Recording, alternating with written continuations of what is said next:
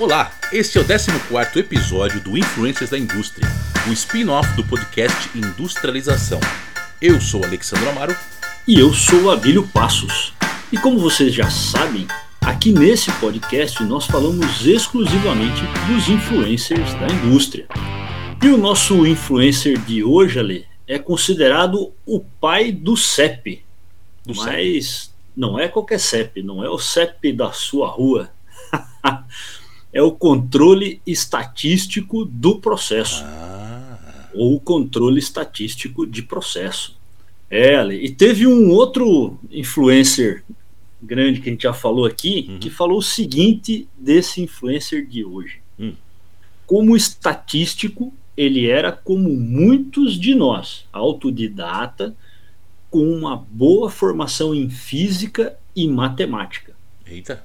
E ele também está intimamente ligado aí com a criação do ciclo de Shepherd, além de criar técnicas inovadoras para analisar e melhorar a qualidade de serviços e produtos que estão, são utilizados aí hoje em larga escala. Criou muita coisa legal. É, o cara era muito bom. Então fala para nós quem é o influencer de hoje aí, Alen. Vamos lá.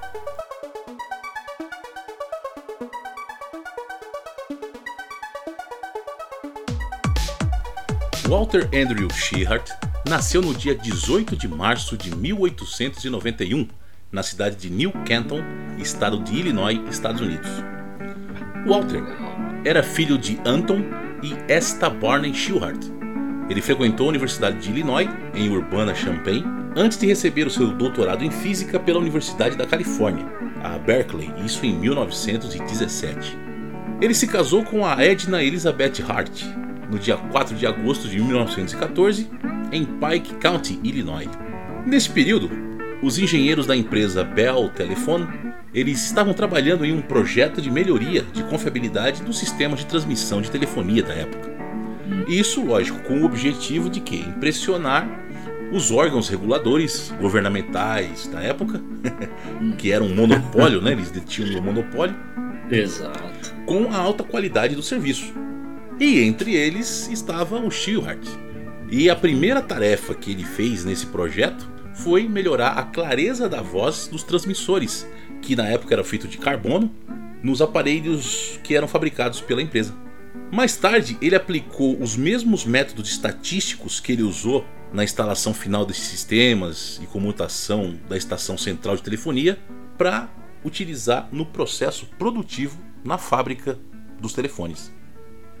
Pô, que legal. Então, se a gente tem aí ligações é, com, com, a voz melhor, é, o Sheeran teve uma participação nisso aí, né, Alex? Com certeza.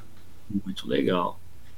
É, e em 1918, Ale, o Sheeran entrou para o departamento de engenharia de inspeção da Western Electric Company, lá em, em Hawthorne. E nessa época, a qualidade industrial ela se limitava a inspecionar os produtos acabados e separar os defeituosos. Então, uhum. fabricava, fabricava, fabricava, né, e no final, na inspeção final, separava o que estava ruim.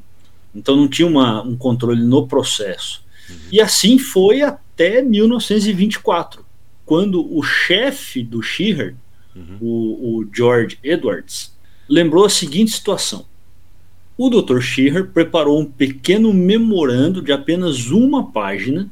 Em cerca de um terço dessa página existe um diagrama simples que todos nós conhecemos como gráfico de controle esquemático. Esse diagrama e o pequeno texto que o precedia estabeleceu todos os princípios e considerações essenciais que estão envolvidos no que conhecemos como controle de qualidade do processo. Então ele criou Isso foi uma um... fala é, isso foi uma fala do chefe dele, uhum. né? É, e ele criou aí o, o que a gente, o que começou como controle de qualidade moderno aí. Olha, então ele definiu um procedimento, né?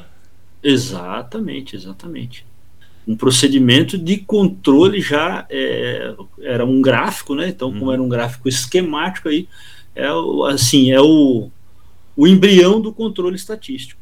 Né? E aí o Sheard ele enquadrou o problema né, em termos de variação de causa atribuído ao que ele chama ali de causa casual e introduziu o gráfico de controle como ferramenta para distinguir entre os dois.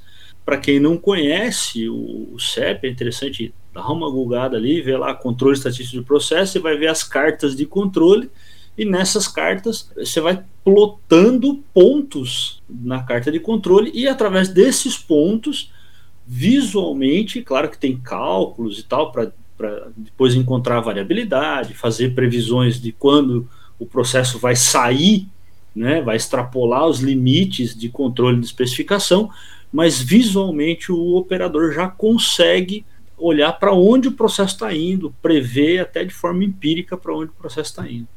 Então, Legal, é um ele, mapa ele, aí. Né? criou, exatamente, criou lá em 1924. Olha, e o Schirhart, ele enfatizava que trazer um processo de produção para um estado de controle estatístico, onde há apenas uma variação de causa casual, e mantê-lo sob controle é necessário para prever a produção futura e gerenciar hum. um processo economicamente. Então aqui já está até pensando em finança, né? Modo econômico aí. Exato, exato. Dessa maneira, ele criou a base para o gráfico de controle e o conceito de um estado de controle estatístico por meio de experimentos cuidadosamente planejados. Enquanto ele se baseava em teorias estatísticas matemáticas puras, ele entendia que dados de processos físicos nunca produzem uma distribuição normal, a famosa curva, né? Aquela hum. distribuição gaussiana que também é Isso. chamada de curva do sino e a gente já falou num episódio anterior aqui sobre o Gauss, ah, né, o criador dessa ah, curva. Do Gauss. Exatamente, exatamente.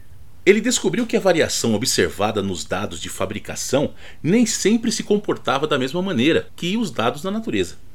Então, ele concluiu que, embora cada processo exiba uma, uma, variação, alguns processos exibem variação controlada, que é natural ao processo, enquanto outros exibem variação descontrolada, que não está presente no sistema causal do processo em todos os momentos.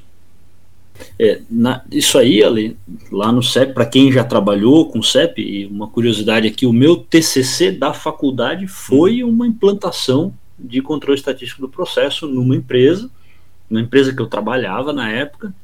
Então a gente acabou estudando bastante isso e teve um retorno financeiro bem grande. Você falou ali atrás do retorno financeiro. Né? É, só de implantar as cartas de controle, uhum. a gente teve um retorno financeiro grande através de uma redução de, de, de perdas, de refúgio. Né? E era essa a proposta do, do Shear, de controlar antes, né, por estatística, graficamente, e evitar a produção de produto ruim. Então, se an antecipar ao problema.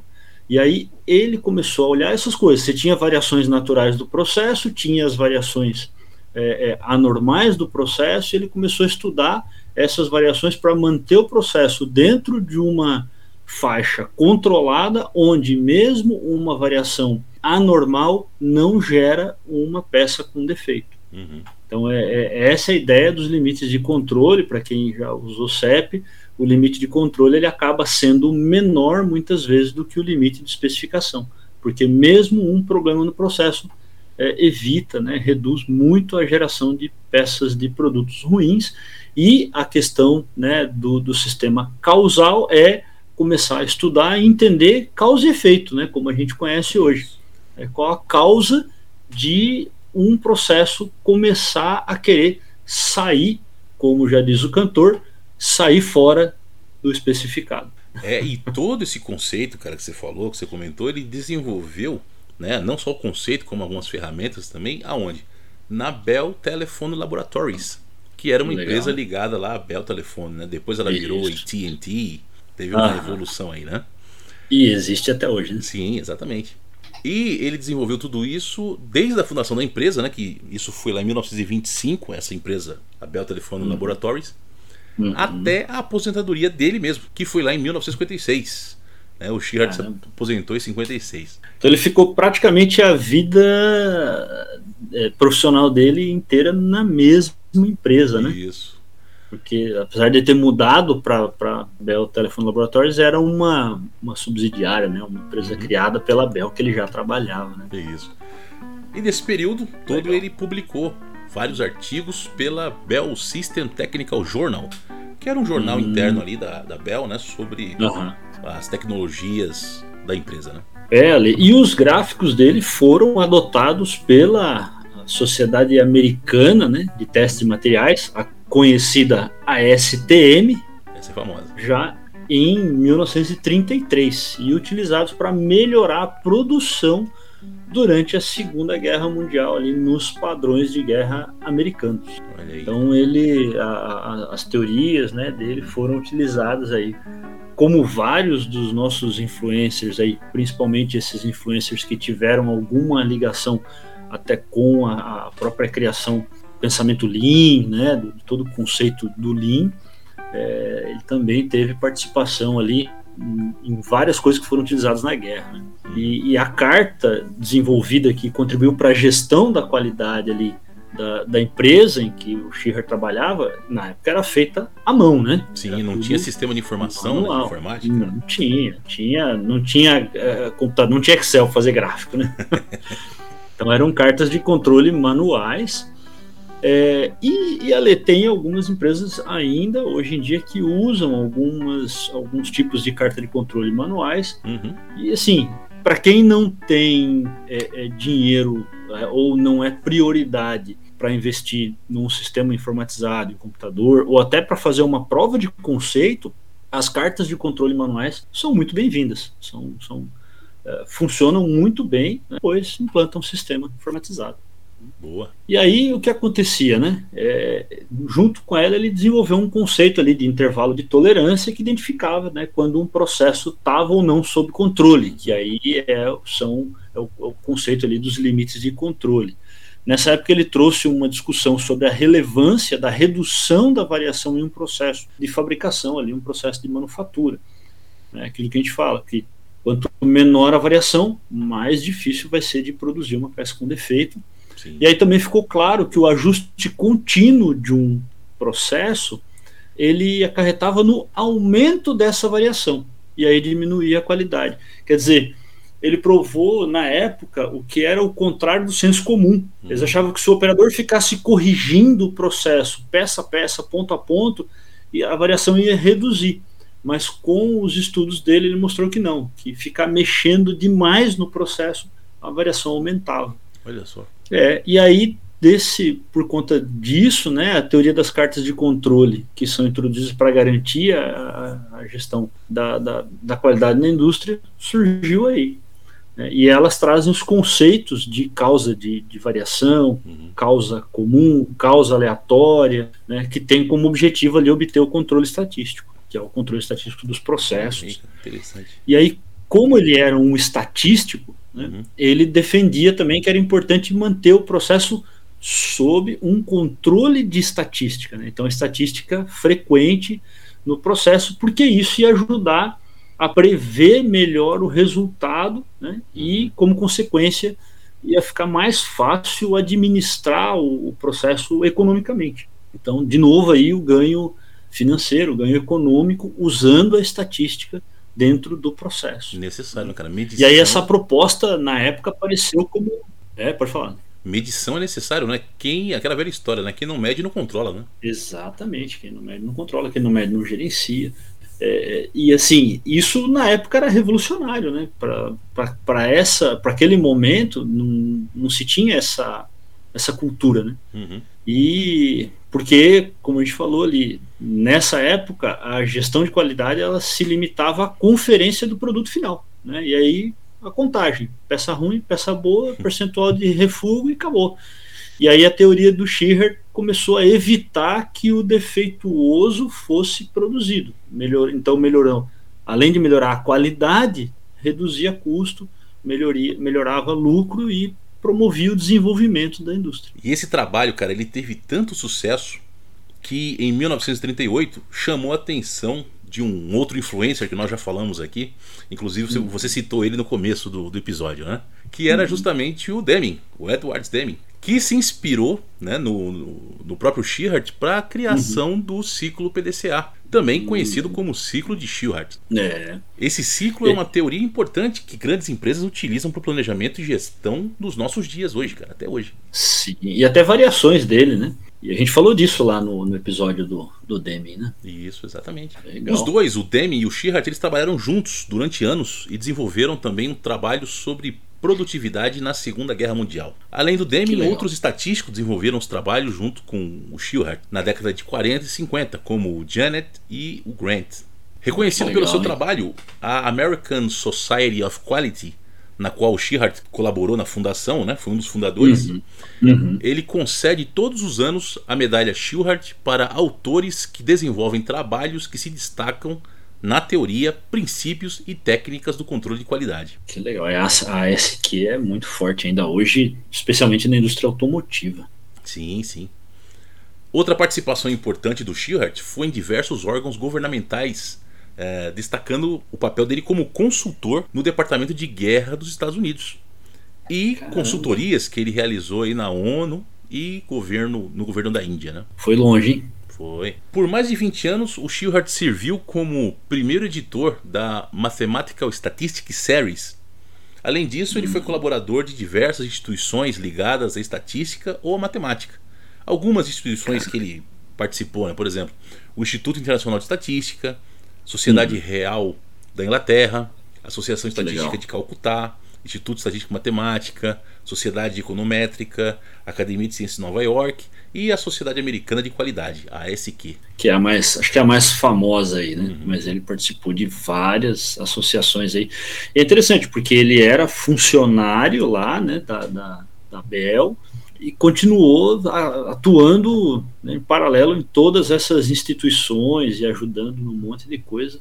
Isso que é, é bem legal, é coisa que até é, é tema de outras, de outras conversas nossas inclusive das conversas lá com a Carol, né, Ale? Isso. É, sobre se você pode é, exercer mais de uma atividade, né? Uhum. Então você vê que desde aquela época a gente já tinha aí os influencers, o cara era funcionário de uma empresa e contribuía com a sociedade aí de várias formas. Né? Isso aí. Bem interessante.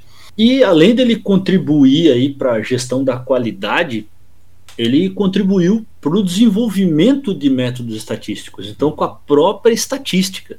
Né? Então, na, na, teoria estabelecida por ele, é, discute é, planejamento e definições operacionais, é, definições operacionais específicas de relatórios de pesquisa sobre estatística, então ele contribuiu para a área de pesquisa. Né? Então, hoje, quem faz pesquisa acadêmica com estatística, com certeza usa conceitos é, é, é, do Shearer na coleta de dados, né? Uhum. No tratamento dos dados, sim, é, e porque ele acreditava que os dados apresentados deviam ser evidentes para demonstrar clareza de resultado. Né? E ele colaborou também para difundir e, melhorar conceitos de média, de variância dentro das disciplinas estatísticas e reforçou também é, algumas coisas sobre leis físicas que estavam encaixadas dentro do conceito estatístico, Caramba. discutindo regras de grandes constantes, né? Então, e ele teve aí diversas contribuições para leis físicas, leis físicas, não leis da física, né? que regem os processos. E ele publicou um livro que é bem interessante, o livro Controle Econômico de Qualidade da Produção de Manufatura. Então é bem específico para fabricação mesmo. É, publicou em 1931, onde ele apresentou os princípios básicos do controle de qualidade que foram aprofundados posteriormente no, em, em 1939 no livro Método Estatístico do Ponto de Vista do Controle da Qualidade. Interessante, né, cara? Ele é um, um influencer aí, como a gente já falou dos outros também, né? Por exemplo, lá o Crosby veio da área médica, né? Uhum. Médico e enveredou aí pela área da qualidade. Interessante a gente ver que no caso do Stewart, ele era doutor em física, né? Ou seja, uhum. uma área extremamente técnica, né? Voltado para física. E Exato. também acabou indo para a qualidade aí, né, cara? Tendo, tendo é. então, influência né, na estatística, na matemática, na física. Exato. E é isso que é interessante, né, Ale? Porque ele trouxe da física para a qualidade é muita coisa. Quando ele fala dessas leis físicas, eu, eu lembro lá atrás algumas coisas que eu estudei é, aplicando o controle estatístico do processo que e, estudando um pouco do, do, do é, eram coisas tipo assim, cara, a gente está aplicando o controle estatístico no processo e aí você tem que avaliar pô, é, quais as influências da temperatura é, naquele processo que você está realizando. Uhum. Ah, porque se você está numa. É, coisas que ele falava que extrapola um pouco o conceito matemático. Aí você vai para a física, porque ah, você tem atrito, você tem vibração, é, se você faz uma medição quando o tempo é de manhã, quando o tempo está fresco, e meio-dia, quando está calor, qual que é a influência da temperatura no teu processo, né, em função dos limites de tolerância do teu processo? Será que isso vai ter interferência ou não? Será que você vai ter que estudar? É, é, e aí eu já mexi com processos assim. A gente tinha que estudar coeficiente de dilatação daqueles materiais para incluir essa variação lá na medição. Então, fazer de, é, criar tabela de correção para uma medição em função da temperatura, porque ah, é, ah, beleza, você faz todas as medições em condições normais ali de temperatura, pressão, umidade, que é temperatura de 20 graus, pressão de uma atmosfera, umidade de 50% mas não é todo o ambiente que você consegue climatizar. Às vezes você não consegue climatizar um, um galpão de fábrica grande. Uhum. E o Shearer, ele traz nas publicações dele essas coisas. Ele, ele, ele leva você, pô, a partir do momento que você tem que estudar o ambiente físico, estudar o ambiente físico é isso. E aí ele chamou atenção para tudo isso. Por que, que, ele, que ele relacionou essas coisas, né? Com certeza porque ele era físico. Com certeza ele estudou condições normais, temperatura, pressão, umidade e viu e, e, sabia da interferência disso na medição e lá no resultado. É bem interessante, cara. Muito legal essa, esse gancho que você puxou dele trazer, relacionar essas áreas, né, cara? Sim, sim. Essa, toda essa abstração aí é muito legal. Então, ali, o Shearer teve um papel muito grande com isso para a contribuição da indústria uhum. estatística e desenvolveu ali melhorias na gestão dos processos é, e da alta qualidade na indústria. Sim, então legal. hoje, é, assim, se a gente tem uma qualidade alta, boa parte a gente deve ao controle estatístico, ao controle de processo criado lá pelo Shearer. E o nome dele ainda é lembrado, né? E tem sido usado como referência para estudos grandes. Né? Faleceu ali no dia 11 de março de 1967, com 75 anos, deixando esse legado grande aí. E no ano em que se comemorou aí o, o seu aniversário de 125 anos, uhum. a revista Quality Technology and Quantitative Management publicou uma edição especial falando sobre os avanços da, na, na, teoria e aplicação do controle estatístico de processo, que não parou nele, né? Os, os estudiosos aí continuaram desenvolvendo e hoje a gente tem muita coisa de controle estatístico de processo, desde controles muito simples até controles muito avançados que permite aí né, a construção de, de coisas grandes hoje em dia, né? até a própria corrida espacial. Né?